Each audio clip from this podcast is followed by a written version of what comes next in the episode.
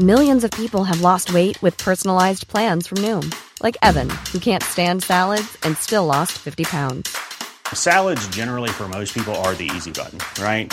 For me, that wasn't an option. I never really was a salad guy. That's just not who I am. But Noom worked for me.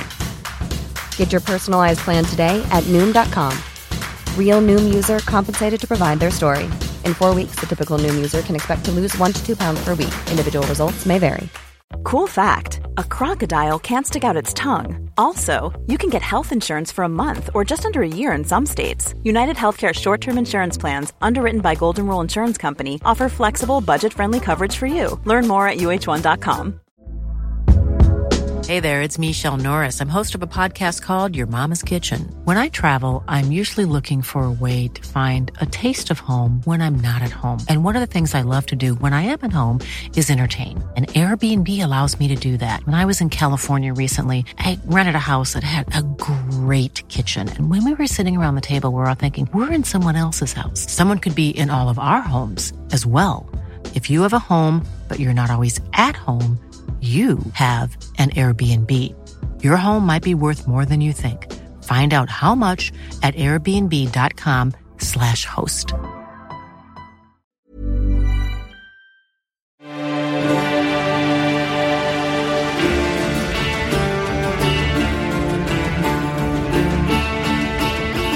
Velkommen til Mægtige Middelalder. En podcast, hvor middelalderforskere taler om den mystiske, mærkelige og frem for alt mægtige middelalder. Mit navn er Thomas Hebelholm, og når jeg ikke er vært på denne podcast, er jeg lektor i historie på Syddansk Universitet.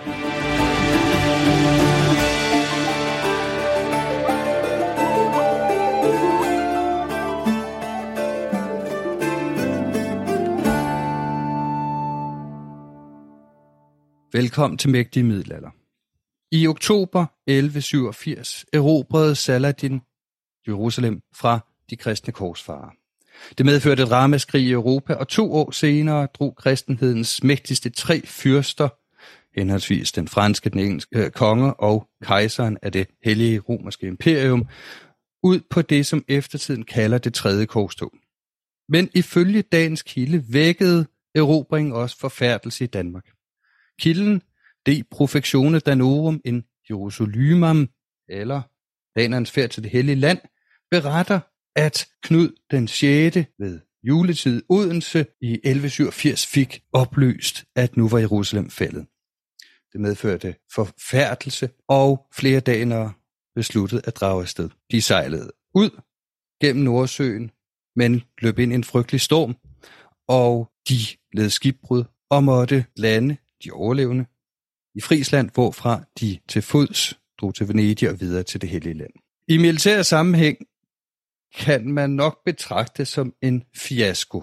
Men hvorfor så skrive om det? Det er det spørgsmål, og det er den kilde, vi skal arbejde med i dag, nemlig Danernes færd til det hellige land, en af de mest gådefulde tekster fra dansk middelalder, men også en af de mest fascinerende. For hvordan skal vi egentlig opfatte denne historie, en militær fiasko, og alligevel en religiøs succes? Og med mig for at snakke om det er Karen Skovgaard-Petersen, direktør på det Danske Sprog- og Litteraturselskab, og Kurt Villers Jensen, professor i middelalderhistorie på Stockholms Universitet. Velkommen begge to. Tak. Ja, tak. Karen, hvad er det for en tekst, vi har med at gøre her? Det er en, som du allerede har givet indtryk af, det er en beretning, en ganske levende beretning, livligt fortalt. Den er skrevet på latin, og den er ikke frygtelig lang. Den er vel i moderne tryksider 25-30 sider. Og den, jeg synes, det er vigtigt at understrege, at det er kun fra den beretning, vi overhovedet kender til dette ret store foretagende. Fordi det fremgår af teksten, at det var ikke bare 10 rejseløsende mænd, der tog afsted. Det har været hundredvis. Det er ikke til at vide præcis, hvor mange, men man får på et tidspunkt at vide, at det var ikke bare danskere, det var også nordmænd, og der var 200 nordmænd. Der har været mindst lige så mange danskere, så det har været et stort foretagende. Men vi kender simpelthen ikke den historie fra andre kilder. Og det er jo i sig selv tankevækkende, og, Og desto mere tankevækkende i betragtning af, at det sådan set også kun er lidt af et slumpetræf, at vi overhovedet kender teksten i dag.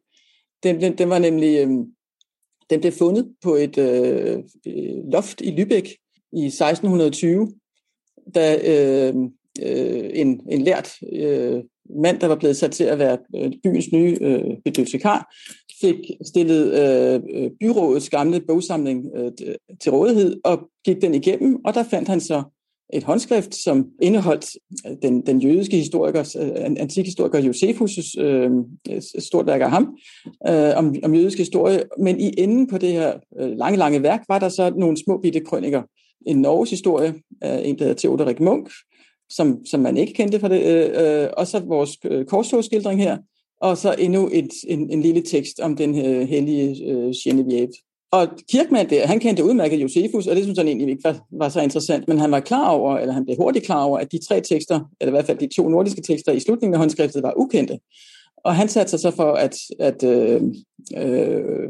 udgive de to tekster, og det tog meget lang tid, så det gik i arv til hans søn, og endda til hans sønnesøn, før det faktisk lykkedes. Og i mellemtiden forsvandt det håndskrift, som Kirchmann oprindeligt havde fundet, så det har vi ikke tilbage. Det vi har er den trykte udgave, første trykte udgave fra 1684, plus nogle afskrifter, som andre lærte mænd tog der i løbet af 1600-tallet. Men hvis altså ikke Johan Kirchmann havde bemærket dette håndskrift i 1620, så havde vi ikke haft den her tekst, og ikke anet, at denne dansk-norske korstog var en del af det store tredje korstog. Og det synes jeg især altid er værd at notere sig, hvor i net forstand tilfældig vores viden om dens fjerne fortid kan være. Men tilbage til selve teksten. Dens proportioner er lidt overraskende. Nu understreger du med rette, at man kan godt kalde det en fiasko, en militær fiasko. Og det afspejler sig sådan set i tekstens opbygning, fordi den handler om forberedelserne til rejsen og de indledende manøvrer. Og først i den allersidste del af teksten når de frem til det hellige land. Altså det er faktisk på de sidste par sider. Det, som man egentlig sådan skulle regne med, var pointen i det hele. Men det viser sig nemlig, at da de kommer frem, så er der sluttet fred. De kommer først frem efter 1192, hvor den engelske Richard Løvehjerte har sluttet fred med Saladin. Og det vil sige, der er ikke så meget, krig at føre længere. Så man får at vide, at de bliver ligesom vist rundt på de hellige steder, og så drager de tilbage igen. Nogle rejser via Konstantinopel, og andre rejser via Vesteuropa.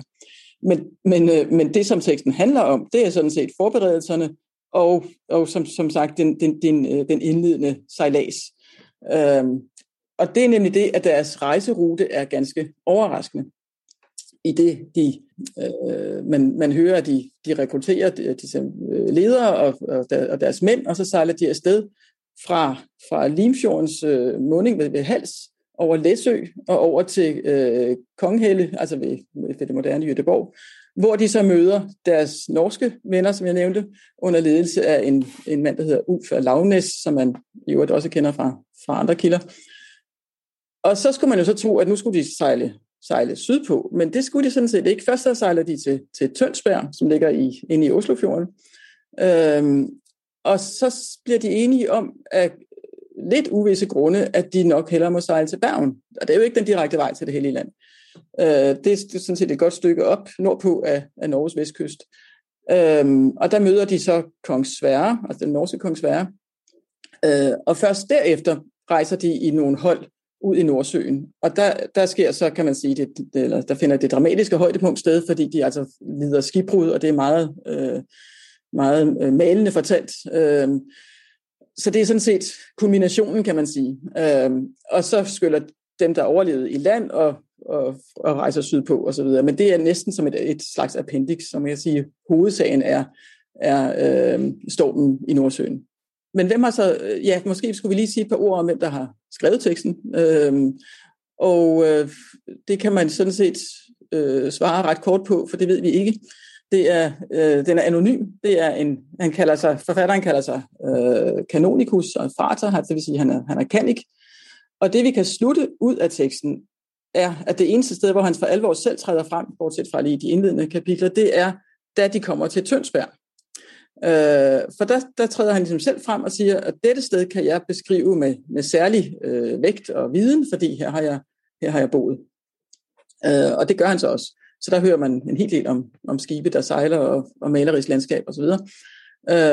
Men den oplysning er så vigtig, fordi den tillader os at næsten være sikker på, at han har været præmonstratenser, altså en kanikorden, han er jo selv kanik, som netop havde et kloster i Tønsberg. Og det kloster, mener man, har været grundlagt i 1180'erne som et datterkloster af Børglum-kloster, altså Børglum i Nordvestjylland. Så der er en forbindelse mellem Børglum og Tønsberg, og sandsynligvis også en forbindelse i teksten mellem Tønsberg og Børglum. Faktisk kan der godt argumenteres for, at forfatteren har siddet i Børglum og skrevet sin tekst. Men der er faktisk ikke noget tvivl om, eller vi kan godt regne med, at han har været nordmand. Det kan jo være svært at se på sproget, når han skriver latin, men et par steder citerer han nogle ordsprog på norrønt. Og det alt andet lige, at det er et godt indicium på, at han snarere har været nordmand end dansker. Men det kunne så fint passe, at han har boet i Tønsberg, og så er blevet flyttet til Børglum. Og det, at han har siddet i Børglum og skrevet, det bekræftes, eller det støttes også i teksten, af, at en af de vigtige personer i teksten var nevø, for man at vide, af biskoppen af Børglum, Tuco. Tuco hedder han vel. I teksten hedder det T-U-C-O. Jeg ved ikke, om der er en dansk variant af det. Jeg har kaldt ham Tuco i min oversættelse her. Han var så død på det tidspunkt, men han forudsættes ligesom bekendt i teksten, denne Tuco. Og det kunne også tyde på, at Børglum ligesom er et udgangspunkt for teksten. Og så er teksten, skriver forfatteren selv, skrevet på opfordring af nogle af de mænd, der deltog i rejsen. Og det er jo også en vigtig oplysning, for det vil sige, at der er nogen af dem, der har bedt forfatteren om at skrive denne beretning, og har haft en interesse i det. Og det giver jo også lidt baggrund for at reflektere over, hvad det så er for interesser, der har skulle varetages. Hvilke interesser kan vi læse ud af teksten? Og der tror jeg, man skal, altså i meget kort begreb, det kan sige sådan, at det nok har været et problem, at det helt givetvis har været et stort foretagende. Som sagt har der deltaget mange mennesker, og det har været nogle af de fornemmeste mænd i samfundet, der har investeret i det. Så var det måske uheldigt, at de var så lang tid om at komme afsted, og det hører man jo så også en hel del om, at tiden blev trukket ud af forskellige grunde, blandt andet fordi de skulle til Bergen. Så de kom så sent, så der var sluttet fred. Så det er et sådan... Et godt bud, synes jeg, at det har skulle forsvares som hovedargument på den måde, at det beskrives som et guddommeligt foretagende, at det er noget, Gud har inspireret. Og det er tydeligt, at de mænd, der dør, de lider martyrdøden. Og dermed siger forfatteren, at dette var et rigtigt korstog. Det er muligt, de ikke kom til at kæmpe, men de drog afsted på et korstog, som følge af pavens bud til hele kristenheden efter Jerusalems fald i 1187, på lige fod med de engelske og franske og tyske korstog, vi jo kender, for at kæmpe. Og det er det, der gør det til et korstog. Og teksten er fuld af skal vi sige, teologisk argumentation for, at disse mænd de var inspireret af Gud. De var faktisk... De gik i disciplenes fodspor, Jesus' disciples fodspor, og de efterlod alt, hvad de ejede for at følge Jesus. Og det er ligesom en gennemgående metafor, at de som disciple, og som de gamle israelitter, der gik til det forjættede land, så gav det afkald på alt jordisk for at nå til det hellige land. Så det bliver både en konkret rejse til det hellige land og en åndelig rejse. Og i den forstand var det så netop ikke en fiasko, fordi de nåede det åndelige hellige land i det, de døde som martyrer. Mm. Og det skal vi snakke meget mere om her. Men for ligesom at forstå lidt mere om rammen, så tænkte jeg, Kurt, om du ikke kunne tale lidt mere om selve den her korstogskontekst, som teksten befinder sig i. Hvad er det for en størrelse, det her korstog og det tredje korstog i særdeleshed? Altså, det er jo en fantastisk tekst, hvis man nærlæser den, fordi der er de der få sætninger her og der, som giver et indtryk af, hvor enormt stort et foretagende det har været. Blandt andet står der i teksten, at korstoget blev prædiket, eller pavens budskab blev prædiket eller forkyndt på alle tingsteder eller forsamlingspladser, eller hvad man nu skal oversætte ordet. Og det betyder altså, at det er jo ikke kun en lille gruppe, der sidder ved kongens julegilde og bliver grebet af begejstring, men det er et helt apparat, der rulles ud i hele Danmark. Hele landet, der har man prædiket korstog og opfordret folk til at tage afsted. Så det er en sag. En anden sag er, at de har jo nok netop haft det svært, den her gruppe, bagefter, at de kom for sent. Det gør danskere jo ofte. De kom for sent til korstoget, fordi der jo var andre, som faktisk nåede frem i tide. Der var et stort dansk kontingent, som nåede frem til Akra, ved kysten af det hellige land, og kæmpede sammen med de engelske og franske korsfarer, og havde sejlet med kokker. Og en engelsk kilde fortæller, hvordan danskerne var vældig gode krigere, fordi de var store og stærke og grebet af en brændende tro. Så der er altså andre, der er nået frem og sikkert har drillet de her stakler rigtig godt, når de kom og fortalte, ja, vi nåede frem, da det hele var overstået. Men det er altså et eksempel på, at reaktionen på Jerusalems fald, det var en mobilisering i hele Vesteuropa. Det var en mobilisering i hele Danmark, og formodentlig resten af Skandinavien, der har vi dårligere kilder til det. Og det er sådan en fortsættelse, kan man sige, af det, som begyndte næsten 100 år tidligere, altså med det første korstog og erobringen af Jerusalem i 1099. Resultatet af pave Urban den andens prædiken var 4 år tidligere, 1095, som fik en enorm respons. Hvis man ser på, hvor mange, som forlod Vesteuropa, vandrede de her 2-3 år ned til det hellige land, til Jerusalem, og erobrede byen i 1099. Hvis man ser på antallet, så er det formodentlig den største militære ekspedition i Vesteuropa nogensinde, hvis man sammenligner med, hvor mange folk der faktisk boede. Altså større end 1. og 2. verdenskrig. Og det har jo forundrede historikere vældig meget. Hvordan kunne det pludselig lade sig gøre? Hvad skete der? Og det er der vældig mange forklaringer på. Jeg tror, det vigtigste er en slags vækkelsesbevægelse. En ændring i, hvordan man i Vesteuropa og inden for kristendommen opfattede krig.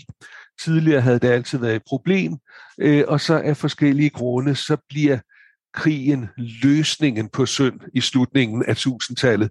Hvis man kæmper for kirken imod kirkens fjender, så får man taget bort synden, så reducerede man tiden i skærsilden, eller man kunne være heldig at blive martyr og komme direkte i himlen. Sådan havde man ikke tænkt inden for den vestlige kristendom tidligere, og det er grunden til korstogen, det er grunden til nye institutioner, som for eksempel tempelherrerne. Altså det, at man kan leve som munk, men bruge al sin tid på at træne at slå andre mennesker ihjel. Det har været fuldstændig umuligt tidligere. Og pludselig bliver det en naturlig tanke og en enorm succes i hele Vesteuropa. Så det er altså 100 år, hvor man har været optaget af krigen som en måde at tage bort synden på. Og det første korstog var en militær succes på den måde, man erobrede Jerusalem, og man fik skabt nogle latinske korsfarerdømmer, kongedømmet Jerusalem og nogle fyrstendømmer rundt omkring Antiochia, Tripoli, Edessa. Og så derefter gik det, kan man vel sige, galt hver gang, rent militært. Det er jo en vældig kompliceret historie. Men de korstog, der senere tog til det hellige land, var for at rette op på tab af fyrstendømmer og magt til muslimske naboer, som jo i øvrigt ikke var en gruppe. Muslimerne kæmpede lige så meget indbyrdes, som de kæmpede med kristne. Men altså, de forskellige korsfarer, der tog til det hellige land, kom for at rette op på tab og for at genoprette eller styrke det latinske rige i det hellige land. Og der kan man sige, at tredje korstog er svaret på, at Jerusalem faldt i 1187. Og på en eller anden måde, så har man har vidst, det ville komme. Altså, og det er igen en kompliceret historie, men store interne problemer i Jerusalem gjorde, at man kunne se, at man kunne ikke blive ved med at holde byen, og at man også bliver opmærksom på, at fra 1170'erne, der samledes de store muslimske magter under en hersker, og senere under Saladin. Så det var begyndelsen til enden på kongeriget Jerusalem. Alligevel, så bliver Jerusalems fald begyndelsen på en, som sagt, enorm mobilisering, og det er både militært, men også ideologisk. Man indfører gudstjenester, der anråber om Guds hjælp til at tilbageerobre den hellige by. Forskellige munkeordner indfører klamer, det store råb, hvor man råber og beder Gud under gudstjenesten om at befri sin hellige by og om at støtte korstogene. Vi får også et lille indblik i de praktiske problemer i denne her tekst, ved at tage på korstog. For den begynder jo med beretning om, de lover at tage på korstog, og derefter så begynder de at bygge skibe. Og det er jo ikke noget, man så lige går hen og gør. Altså det tager jo enormt lang tid at bygge skibe. Og tilsyneladende har de her folk i denne her tekst, de har valgt, der står, de byggede snedker. Så de har valgt den traditionelle, hurtige langskibsform. På et tidspunkt, hvor andre mere og mere var gået over til kokker, som er meget større, kan transportere mange flere mennesker, men også sejler meget langsommere og er svære at manøvrere.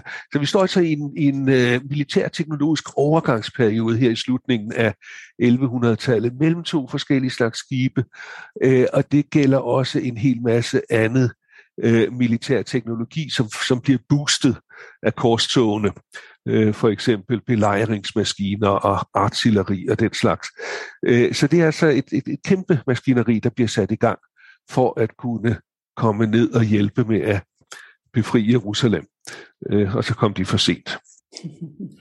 Godt. Nu har vi en kontekst, og jeg tror, vi skal så begynde ved begyndelsen ind i interessant ting, jeg lagde mærke til, da jeg læste teksten her for nylig, det er jo, at de her ledere er jo navngivende, ikke? Og som du sagde, Karen, det er jo prominente store mænd, og de er faktisk ret prominente, ikke? Vi har flere af dem er veteraner fra vintertogterne eller vinterkorstogene, og en af dem er ærkebiskop Absalons nevø, Alexander, og der kan man sige, at der er noget lidt skægt ved det, fordi i løbet af teksten, der kommer der sådan lidt en stikpille til Alexander, at han er sådan lidt nærig efter det lidt skibbrud, så gør de, siger teksten, i hvert fald Olriks oversættelse, de gør, som man gjorde i Oldkirken, og de delte det egen del, de havde det jo lykkedes dem at redde dem, delte det ligeligt, men Alexander delte mindre end de andre. Så det er virkelig nogle prominente mænd, der leder det her. De er erfarne krigere fra vintertogterne, og vi får et indtryk af, at det er netop, som jeg siger, at det er toppen af det danske samfund. Så det begynder i jul i Odense, og jul det er jo Kristi fødsel, man fejrer. Jeg har lidt en pointe, som I kan få lov til at skyde ned til slut med alle de her, med hvad der sker, hvornår i beretningen. Men så er det jo, at de, som du noterer, Karen, de skal til Norge. Og det er jo lidt interessant, det her med Norge. Vi får blandt andet en del beskrivelser af den norske kong Sværre, som danskerne i 1190'erne ikke har noget særligt godt forhold til. Så kan du sige lidt mere om, hvad det er for noget den her norske vinkel? Det er en fantastisk forbrydring, der finder sted. Det er meget idyllisk, og det fylder ret meget i teksten. Det gør det nemlig. Det fylder... Altså den midterste tredjedel, kan man sige, er den norske tredjedel. Og det begynder jo så med, at de altså møder, som jeg nævnte tidligere, det kontingent på 200 nordmænd og under ledelse af Ulf, i Konghelle, og så sejlede jeg nordpå til Tønsberg. Der er en lille episode, hvor, som illustrerer, altså allerede der, det møde, som illustrerer egentlig, at Uffe bliver lidt hissig på en af sine mænd, men danskerne går i forbøn for ham, for denne mand. Og det virker som, om det egentlig blot skal illustrere netop det kærlige forhold mellem danskere og nordmænd. Men der kommer flere kurver på tråden senere, efter de har været i Tønsberg, og sådan fået ny proviant og så videre, så sejler de langs Norges kyst og gør stop ved noget, der hedder Selvøjerne, sådan nogle små øer i det sydvestlige hjørne ud for Norges kyst. Og der er det så, at Ulf siger, at vi skal altså ikke sejle sydpå nu. Vi skal ikke lige sejle afsted. Vi skal først sejle til Bergen, og fordi der ved jeg, at kong Sværre vil være. Og jeg vil godt have, at han ikke tror, at vi bare sejler afsted i ly af mørket. Og så der er noget der, som skal takles, men det er meget uklart, hvad det egentlig handler om. Og de sejler så til Bergen alle sammen, og der hører man så også om, at der bliver slagsmål i gaden, og det er danskernes skyld, der får ulæbber. Og det interessante ved Bergen, ikke? Det er jo sådan, altså, som han så skriver, forfatteren om Bergen, men i alle dette riges byer er almindelig udbredt en indgroet lastefuld vane, nemlig et uafbrudt fylderi, som hyppigt volder, at fredspagter brydes. Ikke? Altså, det er sådan lidt syndens by, Bergen, ikke? Jo. Og det er jo så der, hvor danskerne jo så også, og det er deres skyld, ikke? Men de kommer op, og de drikker sig fulde, og de kommer op og slås med nordmændene, ikke? Men det er sådan et interessant sted, ikke? Altså, man kan godt mærke, at det der Bergen, det havde nok på mange måder været en god idé at undgå det, ikke? Jo. Og der sker så det, at danskerne må, eller de får en bøde, eller de på en eller anden måde bliver straffet, og så må de ligge med deres skibe og vente lidt uden for Bergen. Og så ankommer Sværre til byen, og han vil så undersøge, hvad det er for nogle skibe, der ligger i ly af mørket. Og de danske vagter råber ham så an om natten. De kan ikke se, hvem det er. Så de råber ham sådan lidt uhøfligt an, fordi de er ikke klar over, at det er selveste kongen. Men han svarer majestætisk og værdigt, og lader sig ikke gå på af denne uhøflighed. Så det er den lille episode, der egentlig blot illustrerer Sværre som en værdig majestæt. Og det vi så derefter hører er et lille intermezzo, hvor en af de danske ledere, der hedder Svend Thorkelsen, han har været meget bekymret for at møde Sverige, fordi han faktisk har deltaget i et oprør mod Sverige et par år tidligere. Et oprør, som man i øvrigt også kender fra Sveriges saga. Og det er jo meget muligt, at det egentlig er det har handlet om. Altså at det har været... Den knude, der skulle løses, inden de kunne sejle afsted. I hvert fald så gengives det er det eneste form for direkte tale i værket, bortset fra så kan vi komme tilbage til senere, Esben Snare holder en tale i begyndelsen af værket, men ellers er der kun denne lille replikveksling, hvor de sådan egentlig holder tale, hvor Sverre tilgiver denne Svend Thorkelsen, og netop gør det sådan, som majestæten, som den store og tilgivende konge. En gode konge, og så i øvrigt ønsker dem held og lykke på rejsen.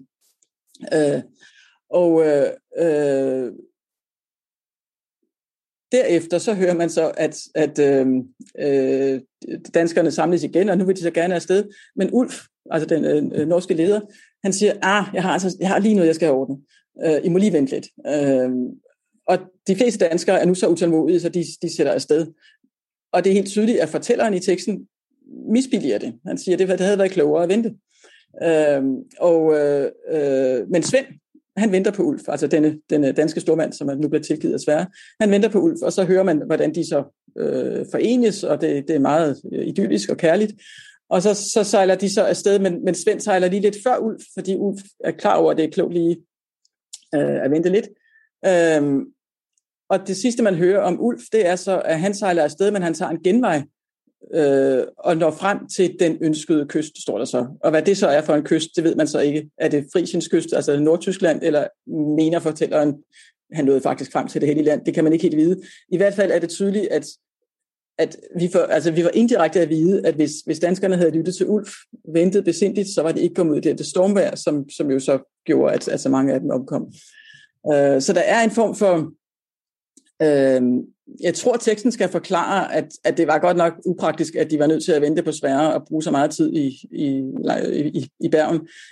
Men alligevel havde de faktisk, hvis de havde virkelig lyttet til nordmændene, kommet frem i rette tid. Og der er faktisk også en pointe med ham, Svend, der, som jeg godt vil nævne, fordi hvor ved vores kanik egentlig alt det fra, han fortæller om? Har han selv været med? Det har han nok ikke. I hvert fald er det, træder han kun frem der, hvor han fortæller, at han selv har boet i Tønsberg. Og, sidst i teksten fortæller han noget, at han hørte dem fortælle. Så der er sådan nogle små indicier på, at han ikke selv har været med. Men han ved ret meget om Svends forhavne der.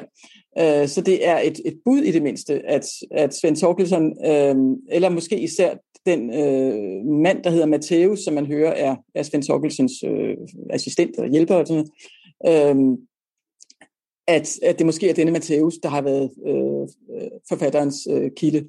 Det er meget hypotetisk, men det er det bedste bud, vi har. Det er i hvert fald vigtigt lige at overveje, hvor han egentlig har sine informationer fra. Men altså det norske intermezzo, det tror jeg handler meget om. Jo, også fordi, som du lige nævnte, Thomas, Sværre var jo, skal vi læser vi i Saxo, så er Sværre jo bestemt ikke særlig elsket i Danmark på det her tidspunkt. Faktisk var det jo sådan, at der netop på det her tidspunkt i 1190'erne var en hel del gejstlige fra Norge, der søgte tilflugt i Lund, fordi de følte sig forfulgt af Sværre. Denne her teksts meget, meget positivt billede af Sværre er i sig selv bemærkelsesværdigt i forhold til den samtidige Saxo. Men det viser jo noget andet, som er helt almindeligt i alle korstogene, nemlig altså dels er det logistiske problem, man skal samle mandskab og skib og så videre, men det er også et politisk problem, fordi hvis en fyrste eller hvis stormænd forlader deres område, så kommer naboen og snupper det. Så det første skridt til et korstog, det er at netop besøge dem, man ikke er venner med, og så få lavet en aftale, og så kan man tage afsted. Men Kurt, tror du ikke også, at der faktisk er en næsten teologisk pointe i det her? Altså, der er de praktiske årsager, ikke? Men man kan sige... Ja, der er den her konflikt med Sverige. Ja, der er faktisk en dansk korsfarer, som aktivt har forsøgt at vælte Sverige. Altså, han burde jo være Sveriges ærkefjende, ikke? Men hvis man som kristen skal generobre den hellige stad, jamen så må man vel også forlige sig med sine naboer. Ikke bare, at de har praktisk årsag, fordi de kunne finde på at komme farne, men også simpelthen fordi, at den indre fred i kristenheden er en forudsætning, en næsten åndelig forudsætning for, at projektet kan lykkes. Altså, ligger der noget i det, tror du? Ja, der ligger jo klart på den måde, at inden man tog på korstog, og inden man gik i krig i et korstog, så gik man til nadvers, og så skulle man aflægge skriftemål til præsten og bekende sine synder, og så love ikke at gøre det mere og få absolution, altså tilgivelse. Og så kunne man kæmpe. Hvis man glemte det, så var man i stor fare for både selv at blive slået ihjel, men også at hele korstoget blev besmittet af synd, og derfor kunne gå galt militært. Så det er jo helt klart, at altså, man skulle udzone sig med sine fjender, og man skulle bekende sine synder, og derefter kunne man tage på korstog. Ja, fordi det er jo som om den her fred, den spiller en rolle. Det er måske også et af de der aspekter, der ligger i hele det der Norgesfærd, at de ligger og skal rykke rundt, og det er fint nok, at man får Ulf med. Og øvrigt, ja, der kan man nok også se, Karen, nogle af grundene til ham, der forfatteren nok på en eller anden måde er nordmand, eller i hvert fald ekstremt norgesympatisk, ikke? Fordi nordmænd er simpelthen dygtige søfolk. Ja, altså, danskerne, de er motiveret, og det er jo alt sammen godt, men den der skæg, den her tekst, hvis man ser på det ud fra sådan et maritimt perspektiv, det er, at vi har alt det åndelige, jeg lige har nævnt her med freden og det væsentlige med det rette sindelag, ikke? Og man skal sådan forberede sig hjemmefra, men der er også en masse praktikaliteter, ikke? Altså, danskerne er simpelthen nogle klovner til at sejle i forhold til nordmænd. Der er jo altså den ubehagelige mulighed, at det faktisk er rigtigt. Altså, det er en søfartsnation. Det har jeg kørt. En søfartsnation på, altså, som vender ud mod åbent hav, i modsætning til det danske. Ja, men det giver jo selvfølgelig god mening på alle punkter i den henseende, ikke? Og der er nogle skær og andet, de skal håndtere. Ikke? Men det er jo en af de ting, der også gør teksten enormt interessant, og den her mærkelige blanding af, og en af grunden til, at vi jo selvfølgelig tror på den, som, hvad kan man sige, en fortolkning af et togt, der virkelig fandt sted. Ikke? At den har den her åndelige teologiske side, men der er også en masse praktikaliteter. Ikke? Jeg tænkte på, at måske lige at knytte an til det, du sagde der med indbyrdes strid, fordi det er jo også værd at nævne, jeg fik lige nævnt det forbifarten før, at det, der opmuntrer danskerne på julemødet i 1187, det er skildret meget levende sådan, at først modtager de beskeden fra paven, og man får sådan set citeret et pavebrev, dog nok ikke en egentlig rigtig ordlyd, fordi forfatteren skriver, at det lød nogenlunde sådan her, men altså en besked fra paven, som er sønderknusende. Nu har vi mistet Jerusalem, og verden er ved at gå under, alt er ved at blive tabt. Og reaktionen blandt de danske stormænd er jo også forstenet sorg. Indtil Esbern Snare, som I jo kender andre steder fra, rejser sig og holder en tale. Og den er så direkte gengivet, og det er den, der vender stemningen fra denne passivitet, som følger af sorg, til handlekraft. Og et af Esbens argumenter, eller han slutter sin tale, jeg tænkte, jeg lige ville måske læse det sidste op her. Det er altså så en oversættelse fra det latinske. Esben slutter med at sige, han siger, tænk på vores forfædre, vores heltemodige forfædre, de var store krigere, men vi har større ting at kæmpe for. Vi skal ikke bare kæmpe indbyrdes kampe, vi skal kæmpe for Kristus mod hedningen. Så han siger til sidst, lad os påtage os helgenernes lod og tage del i deres strabasser. Lad os opgive indbyrdes strid og vende os mod større og nyttigere kampe. Måske venter os en ærefuld triumf over tyrannen. Og så siger han det med deres påtager helgenernes lod. Og så siger han også, at den, som ikke selv har kræfter, kan bidrage med forsyninger til dem, der har, således at alle, som deler håb og ønsker, også kan få del i belønningen. Så Esbern, som jo ikke selv er teolog, han udtrykker dog denne teologiske pointe, at der er større kampe, nemlig dem, som handler om forsvaret af kristenheden, og det giver os del i helgenernes lod, og han forvarsler hermed, kan man sige, at dem, der dør, de vil blive martyrer. Association var det med at det er vigtigt at få de interne kampe afsluttet, fordi vi har større kampe. Og det er et argument, som går tilbage, tror jeg, til at det Urbans tale i...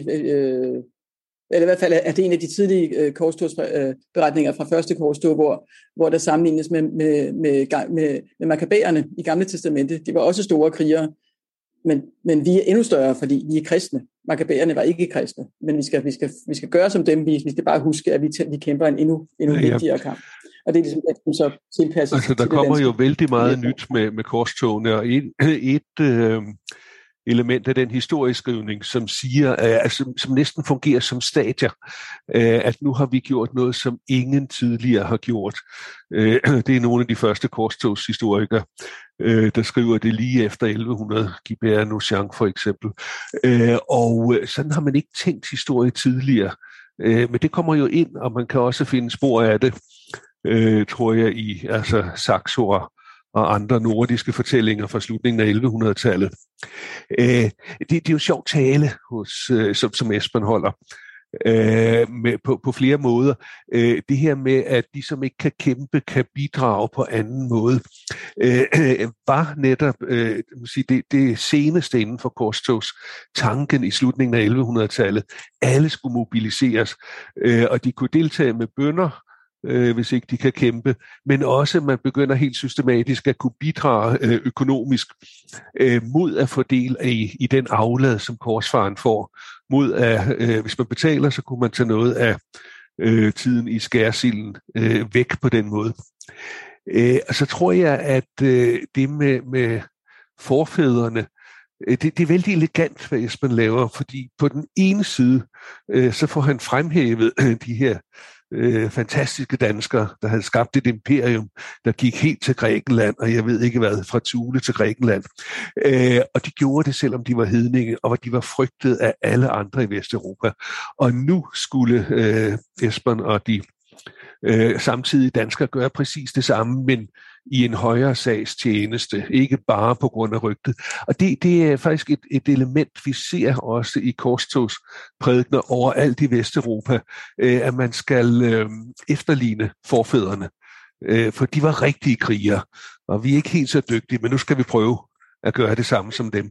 Så det første korstog bliver sådan en model for alle senere korstog, men også de tidligere krige. Karl den Store fra 800-tallet er sådan en, man hiver frem igen og igen, når man taler til franskmænd. Hvis Karl den Store kunne gøre det her, så skal I tage på korstog. Så forfædrene fylder rigtig meget, når man skal overtale folk til at tage på korstog. Det er jo også noget, som teksten er, altså det er jo ret tydeligt, at forfatteren har fingeren på pulsen, altså den litterære puls, som man så må sige. Altså netop det, som Kurt fremhæver, det er jo et eksempel på, at han er indlæst i sin samtids korstogslitteratur. Og det kan man altså også se på alverdens små og store bibelske citater, som man fletter ind i sin prosa, og som er med til at løfte hele foretagendet op til en del af frelseshistorien. Altså disse korsfarer, de er som de gamle israelitter, de er som Abraham, de er som Jesu disciple, og deres sag er frelseshistorisk betydning. Ja, og så er det jo samtidig på et vældig interessant tidspunkt i dansk og sikkert også europæisk historie, slutningen af 1100-tallet. For der er vel den her optimisme, nu skal man afsted og forsøge at tilbageerobre Jerusalem. Men der er jo også en eller anden vældig pessimistisk stemning. Du nævnte det her med, at verden er fuldstændig af lave. Altså den her tekst skriver jo også om, at sandheden har forsvundet fra verden, og den kommer ikke tilbage. Så en fantasierende stemning, som jeg tror, man kan finde i vældig meget litteratur lige før 1200, men samtidig en nostalgi, at det var bedre før, som ligger i selve korstogstanken, men også ligger, vi kan se den andre steder i Danmark i slutningen af 1100-tallet. Absalon sætter rejser runesten. Det er jo fuldstændig umoderne på det tidspunkt. Men det skal være gammelt og fint. Sådan at skue tilbage til en tid, der var bedre. Ja, det er jo som om det er, ja, netop i starten, ikke, at næsten bogstavelig forstand, det er ved at gå af helvede til, ikke? Så det er virkelig dommedag nær, bekend jer synder, ikke? Og ja, netop leve op til fordums heltegerning og så videre. Altså det ligger sådan i teksten som en af de motivationsfaktorer, der sætter dem i gang, ikke? Og det er jo i virkeligheden, det er jo før vi overhovedet hører om Jerusalems fald, det er simpelthen sådan, vores forfatter begynder værket, ikke? Det går af helvede til. Og nu skal I høre symbolet på, at det er ved at gå af pommeren til. Det er Jerusalems fald. Ikke? Det er præcis, ja. Så det er jo sådan, det var begyndelsen her i Odense, ikke? Og de skal omkring Norge. Og så sejler de jo ud, og de her utålmodige danskere, det er jo også, så vidt jeg læser teksten, så er det lykkedes dem også at splitte flåden op. Og de kommer ud på Nordsøen, og de gider ikke lytte til den kvikke ulvs råd. Og så kommer stormen. Og der må man jo sige, det er jo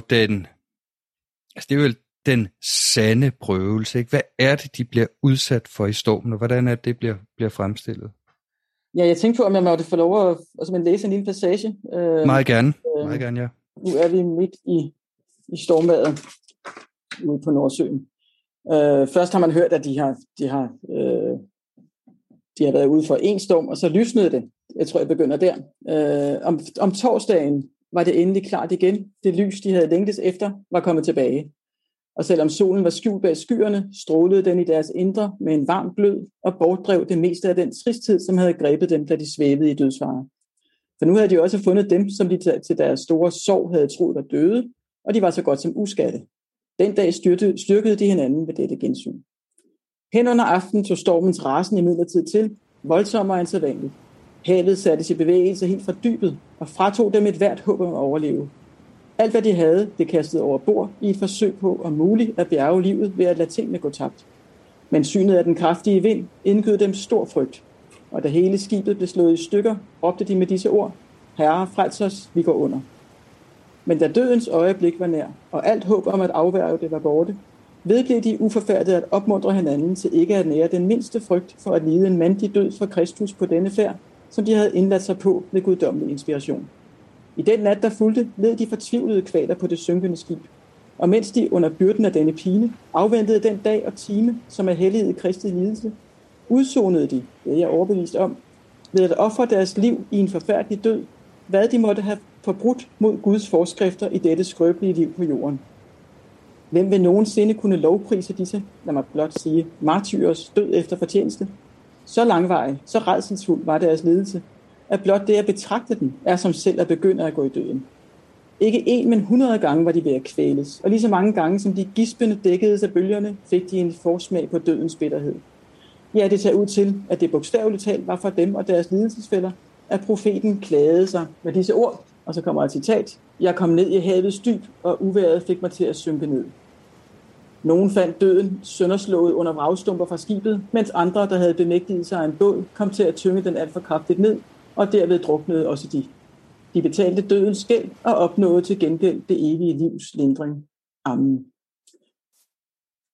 Det betragter jeg som sådan, kulminationen i skildringen, hvor det jo siges meget, meget tydeligt, at disse mennesker døde martyrdøden, og altså fik renset for deres. Det gjorde de vel at bemærke, de ventede til den dag og time, hvor Kristus døde. Ja. Altså var det den tredje time om fredagen, han dør på korset, som jo også var det tidspunkt, hvor de første korsfarer hoppede fra belejringstårnet ind over bymuren til Jerusalem under det første korstog i 1099. Det er helt klart en parallel der. Ja, det er sjovt. Ja, for det er jo det ikke, at det er jo som om, at stormen her er sådan, de her danske korsfarers ekvivalent til de beskrivelser, vi får for eksempel under det første korstog, hvordan korsfarerne de bliver konstant plaget af angreb og baghold fra tyrkiske ryttersoldater, som jo bombarderer dem med pile, og de lider jo også i varmen på den anatolske højslette, der er varmt, og de hestene dør, og de har ikke noget at drikke, og så videre, ikke? Så der er jo sådan nogle ekvivalent her. Hvis man lige supplerer kort.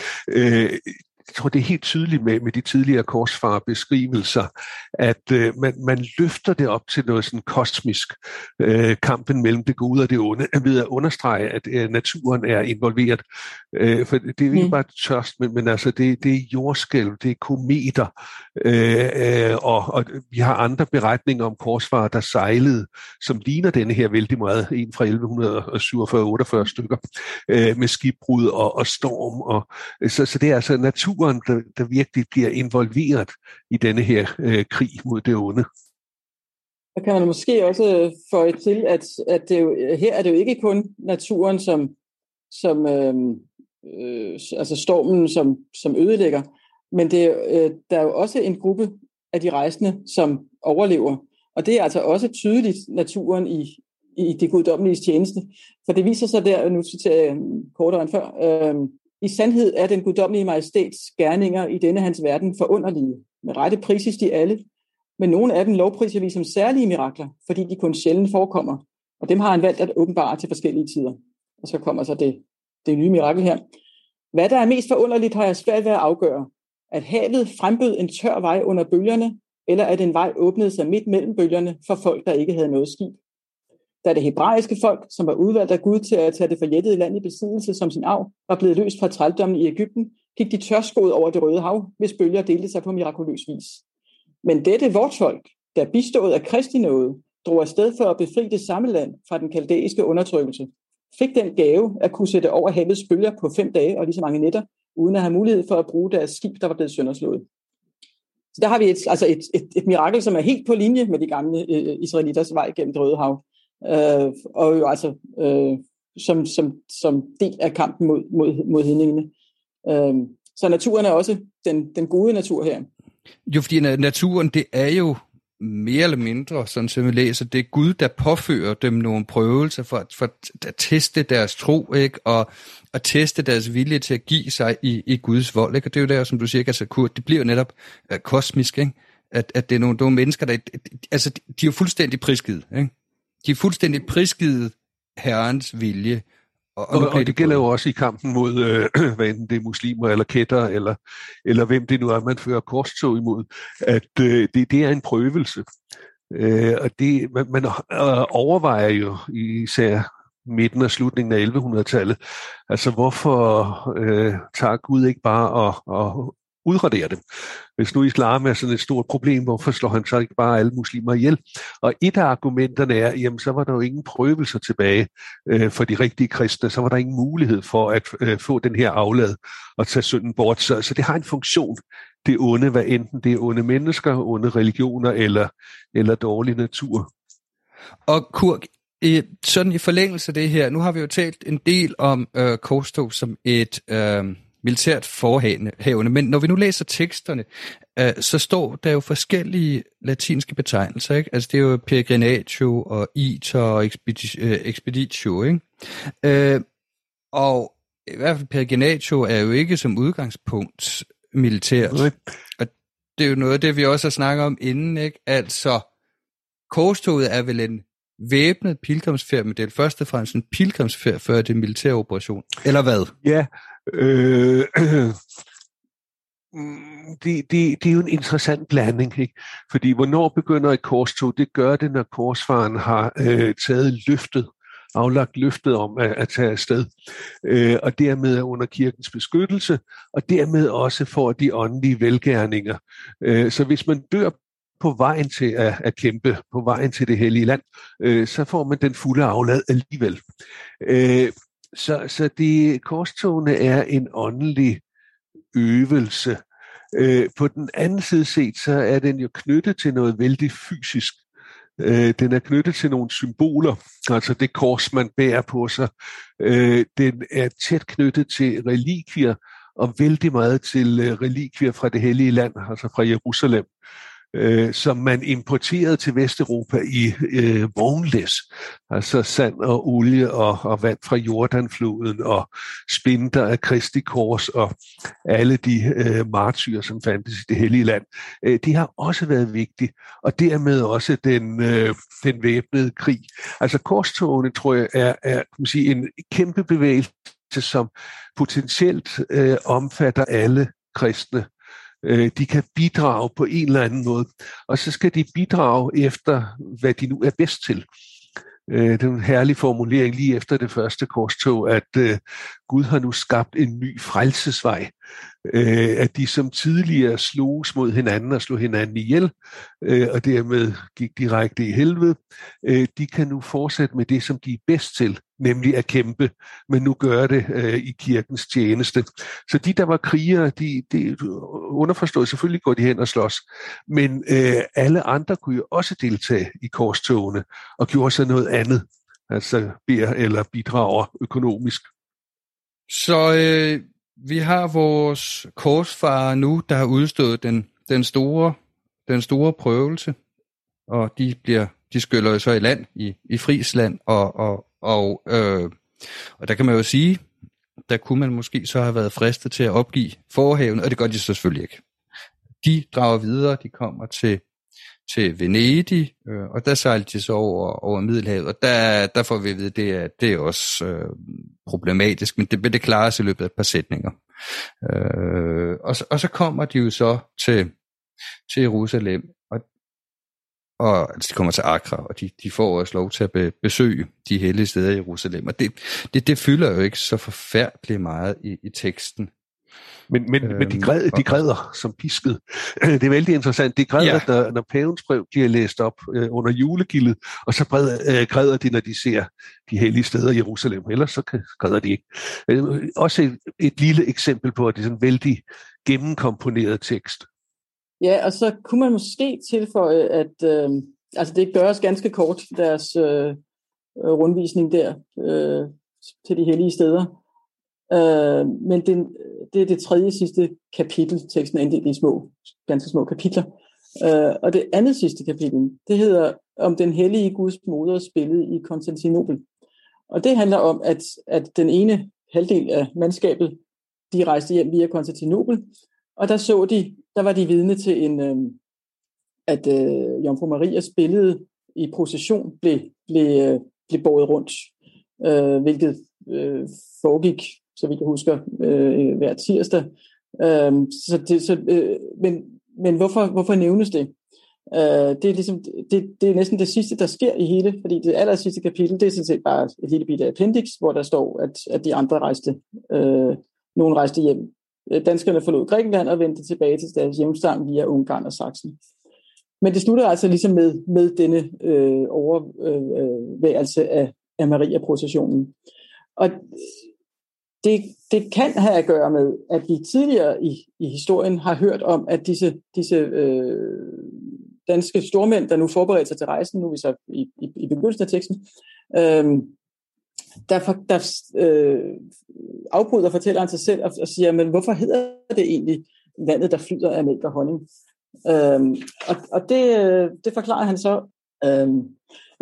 Han forklarer, nu er jeg ikke sikker på, at alle ved, hvorfor det hedder landet, der flyder af mælk og honning. Og så siger han snusfornuftigt, det er jo ikke sådan, at der findes floder af honning eller mælk der. Men det var det land, hvor Jomfru Maria, der fødte Jesus Kristus, Gud og menneske. Og med mælk henvises til Kristi menneskelighed, fordi det presses ud af kødet, og med honning menes den indre sødme i hans guddommelighed, fordi det stammer fra himlens stuk. At det forjættede land flyder af mælk og honning, betyder altså, at Jomfru Maria føder en Gud og et menneske. Og så siger han, men nu går jeg for vidt, eller det er en digression. Men vi har altså ligesom, vi er blevet forberedt på, at Jomfru Maria og landet, der flyder af mælk og honning, er sådan symbolsk det samme. Og det, at de så til allersidst møder Jomfru Maria, kan være endnu en måde at forklare, at dette altså var, at de nåede deres mål. De nåede det hellige land. I en meget sådan allegorisk, symbolsk betydning, men det passer udmærket til denne tekst, sådan ret højstemte teologiske præg. Men det er jo også vældig interessant på det tidspunkt her, fordi Bernhard af Clairvaux omkring 1150 er vel den første, vi kender til, som beder foran et ikon af Jomfru Maria, og så pludselig så springer mælken ud fra hendes bryst ned i hans mund. Og derefter hænder det jo så for andre, men Marias mælk bliver et symbol på, at man er accepteret i... Ja, den her allegori, kan jeg huske, også er altså gangbar hos teologer der i slutningen af 1100-tallet. I forlængelse af Bernhard af Clairvaux. Og der er vi jo inde på den her sådan interessante fysikalitet, vi oplever i middelalderen og i forbindelse med mirakler og så videre. Men jeg vil godt tænke mig at tage fat i noget af det, du har været inde på flere gange, Karen, og det her med disciplen og algoritmen. Det er jo sådan min sådan forsigtige teori om, hvordan man kunne opfatte, hvad det er, der foregår i den her beretning.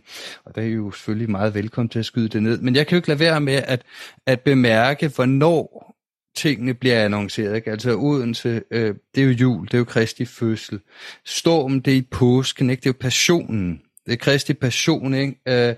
Og så når de jo så Jerusalem, og der kan man jo så sige, hvis man betragter dem som disciplene, jamen så kan de jo så ikke rigtig gribe ind over for, at Jesus dør. Men de er der jo i Jerusalem, ikke? Og de oplever det hellige sted. Og så er der jo de her passager med, at de er ved at komme i problemer. Der er nogle englænder, der tror, at de er fjender, ikke? Og de skal så... Og nogle af dem, det er også som om, de bliver splittet lidt op, ikke? Men nogle af dem skal jo så netop til Konstantinopel. Altså, de skal til Rom, ikke? Det er som om, det er disciplene igen, ikke? De spreder, så at sige, deres beretning som disciplene, altså jeg ser sådan et eller andet mønster i hvert fald, ikke? Hvis man er veldig ondskabsfuldt, kan man sige, det er en måde at redde deres ære på, ikke? Jo. Men det er som om, at der er sådan en allegori over disciplene og deres oplevelse af passionen og efterspillet, ikke mindst. Jo, det er meget fint i tråd, synes jeg, med det, som jeg virkelig tror er hovedsagen, at med den der geografiske spreden med Rom og Konstantinopel. Det havde jeg ikke tænkt på. Og som Kurt siger, det med passionstimen, det er jo helt sikkert. Det var åbenbart det var vigtigt at få slået fast, at det var en fredag. Og du har ret i, at julemødet måske også kan læses, altså det at det er julemøde på samme det vil jo være interessant, fordi der har også været en diskussion om, altså kunne man, var det 1187 eller 1188, kunne man virkelig forestille sig nyheden om Jerusalems fald i oktober, nord til Odense til julen? Mm. Det tror jeg egentlig godt, man kunne rent fysisk, men altså hvis det er en konstruktion, at det for at passe ind i et schema, så kan det jo godt være, at det var en måned eller to senere. Ja. Det er vældig interessant, ja. Ja. Altså det er jo i hvert fald en fortolkningsmetode, man går til teksten på, ikke? Men den er jo interessant, og den er jo gådefuld, ikke? Fordi den jo, som jeg også sagde tidligere, blander sådan noget faktualitet og en begivenhed, der er foregået, men som jo bliver pakket ind som noget andet, men som for os fremstår militært ikke voldsomt imponerende. Det er også sådan, jeg husker danske historikere tidligere, sådan lidt hånligt har omtalt den i diverse oversigtsværker. Vi beklager. Ja, den er nem at gå med, det må man sige. Ja. Ja, ikke? Men altså, din måde at læse den på passer jo også vældig godt sammen med det mest citerede bibelsted overhovedet i al korstogslitteratur fra middelalderen. Man skal tage sit kors på sig og følge Kristus. Så alle korsfarer er nogen, der følger Kristus. Og så er der sådan lidt forskelligt i evangelierne, hvordan stedet fortsætter, men i et af evangelierne, der er det, jeg er ikke kommet for at bringe fred, men sværd. Så det er jo helt tydelige korstogs henvisning i evangelierne, som alle har kendt i middelalderen. Ja, lige præcis. Det der med at tage sit kors, tror jeg faktisk ikke teksten nævner, men den nævner et hav af andre disciple-associationer fra evangelierne. Men jeg kan huske, at jeg sin tid undrede mig over lige præcis det der citat, som helt klart er det kendteste, af en eller anden grund ikke er der. Ja. Det kan også være en måde... Nej, nu kommer vi ud i de rene spekulationer. Det kan også være en måde at fremhæve noget på, vi ikke at nævne det, når alle forventer, det skulle komme. Det er rigtigt. Og der er vi så også ude i det her, hvor vi begyndte med den her lidt interessante overlevering, at man finder ved et tilfælde Lübeck. Altså, det kan der jo være mange årsager til, ikke? Men det kan jo også, hvis man sådan netop spekulerer, måske forestille sig lidt et partsindlæg, at da de her er kommet hjem til Danmark, og så sandfærdigt har berettet, hvad der er foregået, at andre måske heller ikke været voldsomt imponeret, men det er spekulation. Og at munken så komponerer, eller undskyld ikke munken, kannikken, komponerer det her værk for at forklare, den er god nok, ikke? Altså det er fuldstændig kosher, han har sagt. Men han gør det på opfordringen, og det er selvfølgelig i sig selv et topos, at man ikke skriver på eget initiativ, men man gør det, fordi nogen beder om det, men det giver ret god mening, han siger det i flere sammenhæng. Og teksten er jo faktisk også dediceret til en person, K, står der bare, så man ved, hvem denne K er. Så det er ret sikkert, at der er nogle af de nogle vested interests bag det her. Ja, det er jo det. Virkelig skal have forsvaret det. Det er jo desværre vældig almindeligt, at vi har tekster, som vi kun kender i et eksemplar. Saxo blev trykt, og ellers hvis ikke Saxo var blevet trykt, så har vi ikke kendt noget til ham. Det er jo en skræmmende tanke. Ja, det er jo ikke helt rigtigt. Vi har jo kompendium nu afgjort hele teksten. Ja. Men det er rigtigt. Så vi begynder at nærme os enden for vores samtale, men vi kunne godt have fortsat meget, meget længere og fornøjet os med enkle tekststeder, for den er simpelthen sprængfyldt med vidunderlige detaljer, den her. Og jeg personligt har i anden sammenhæng interesserede mig for havets rolle generelt i det her, og der er jo hele korstogssiden, jeg ved, du har været inde over, Kurt, og der er det tekstuelle, du er inde over, Karen. Det her er kun begyndelsen i virkeligheden, kunne man næsten sige til udforskningen af en spændende tekst. Men vi nærmer os inden. Men i den henseende, der vil jeg jo opfordre jer, eller spørge jer, om der er nogle tekster, man kan læse, hvis man er mere interesseret i emnet, altså noget I selv har skrevet, eller andre har skrevet, som den interesserede lytter kunne gå i lag med. Ja, vil du begynde, Karen, eller hvad? Ja, det kan jeg godt, for jeg har nok mindst at sige. Det er Kurt, der er korstogseksperten. Men min egen baggrund for det her er, at jeg har for efterhånden en del år siden arbejdet med en ny udgave af teksten og en ny oversættelse. Og det håber jeg sådan set at kunne udgive om i en ikke alt for fjern fremtid. Ovenikøbet har jeg ikke selv, men fået en engelsk ekspert til at oversætte, til også at lave en engelsk oversættelse. Så vi har sådan set på vej både latinsk originaltekst og en engelsk og en dansk oversættelse. Og det eneste, jeg selv har skrevet, ellers sådan lidt mere sammenhængende, er en lille bog om det teologiske aspekt, altså alle disse teologiske korstogs topøj, altså faste steder, som den her tekst så tydeligt også selv er en del af. Altså hele den korstogslitteratur, der voksede frem i det bedre 1100-tallet, er til stede i den her tekst. Der har jeg skrevet en lille bog om, men det er som 20 år siden, opdager jeg nu. Men den er nu altså meget nyttig, Karen. Jeg sidder med den i hånden her. Den hedder A Journey to the Promised Land. Og ja, som du siger, om korstogsteologien i det her værk. Og det er altså et rigtig, rigtig nyttigt værk til sådan i hvert fald at begynde på teksten. Og da du skrev den, altså hvor meget er der tidligere skrevet om den? Altså den er relativt ubeskrevet, eller hvad? Jeg kan huske, at altså, i hvert fald var hele det aspekt af teksten, det synes jeg ikke rigtigt, jeg kunne se, at nogen havde arbejdet med. Men den har sådan set været ret diskuteret blandt norske og danske, måske især norske historikere. Og så skal man jo ikke begynde at skændes, om den er norsk eller dansk. Men jeg tror, der er en ret stor enighed efterhånden om, at forfatteren var norsk, men altså skrevet i dette dansk-norske præmonstratensermiljø i Børglum, Tønsberg, formodentlig i Børglum, og den handler om danske interesser, men jo, som jeg har prøvet at forklare, jo i høj grad danske interesser i relation til norske. Så på flere planer er det et dansk-norsk foretagende. Og jeg synes måske nok, at det hele det aspekt har, altså det er ligesom det, som historikerne har interesseret sig for, så det at se teksten som en teologisk litterær tekst, det synes jeg ikke, der er så mange, der har gjort, og der kan gøres meget mere. Ja.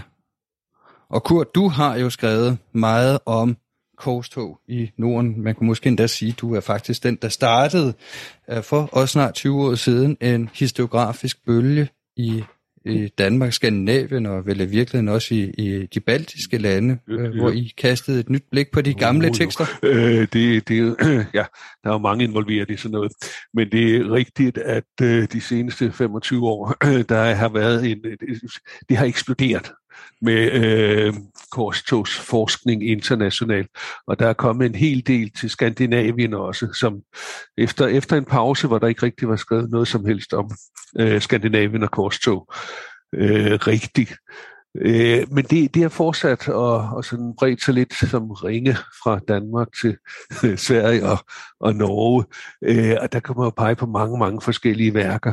Noget af det seneste, der er kommet, det er en rigtig udmærke på om korstogene generelt af Poul Svennungen på norsk, som er udmærket. Og i den seneste i Danmark, det er vel Carsten Selg Jensens oversigt over korstogene. Sådan mere konkret med danernes færd til Jerusalem her, ja, den er jo nævnt i mange forskellige sammenhænge, og nogen, der har arbejdet mere konkret med den, det er Janus Møller Jensen i forskellige sammenhænge. Og så et vældig spændende miljø omkring Børglum, som har studeret det og forsøgt at rejse midler til at lave en tv-serie om de her danskers færd til Jerusalem. Det er ikke lykkedes endnu, men Gert Jensen, som har været vældig aktiv i det, har lavet en lille bog på 25 sider, som hedder De uheldige korstogshelte. Og jeg tror, den kom i 2012. Det er et ganske udmærket oversigt over, hvor de rejste hen og hvad de så på vejen. Så den kan varmt anbefales. Den er svær at få fat på, men den er udmærket. Ja, og ellers så er der så mange andre, som internationalt har beskæftiget sig med korstog. Netop denne her tekst er vældig sjov at sammenligne med en anden, som hedder The Conquest of Lisbon, erobringen af Lissabon, som er skrevet i 1140'erne, slutningen af 1140'erne. Lissabon blev erobret i 1147.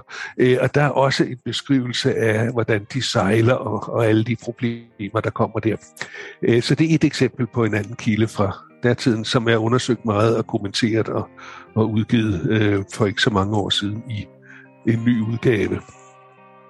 Det er rigtig spændende, og nu er der i hvert fald noget for den interesserede lytter at gå videre med, og der vil også ligge henvisninger i show notes til i hvert fald mange af de her værker, vi har omtalt. Jeg tror, jeg vil begrænse mig primært til bøger og i mindre grad artikler, men det kan man i hvert fald finde, hvis man er mere interesseret. Kurt og Karen, det har været en kæmpe fornøjelse, og jeg er blevet meget klogere på den her tekst. Jeg er så glad for, at I vil være med. Mange tak. Ja, selv tak, selv tak. Spændende.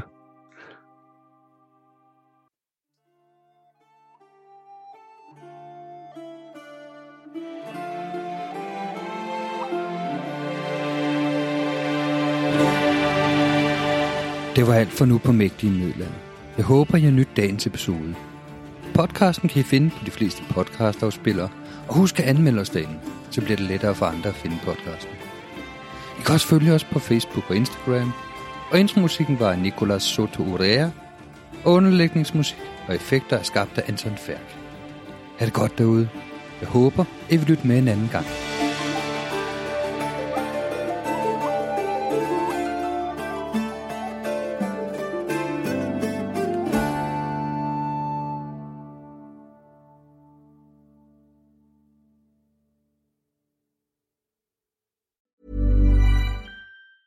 Mom deserves the best, and there's no better place to shop for Mother's Day than Whole Foods Market. They're your destination for unbeatable savings, from premium gifts to show-stopping flowers and irresistible desserts. Start by saving 33% with Prime on all body care and candles. Then get a 15-stem bunch of tulips for just $9.99 each with Prime. Round out Mom's menu with festive rosé, irresistible berry chantilly cake, and more special treats. Come celebrate Mother's Day at Whole Foods Market. Hi, I'm Daniel, founder of Pretty Litter. Did you know cats tend to hide symptoms of sickness and pain? I learned this the hard way after losing my cat, Gingy. So I created Pretty Litter, a health monitoring litter that helps detect early signs of illness by changing colors, saving you money and potentially your cat's life. Pretty Litter is veterinarian developed, and it's the easiest way to keep tabs on your fur baby's health right at home. Go to prettylitter.com and use code ACAST for 20% off your first order and a free cat toy. Terms and conditions apply. See site for details.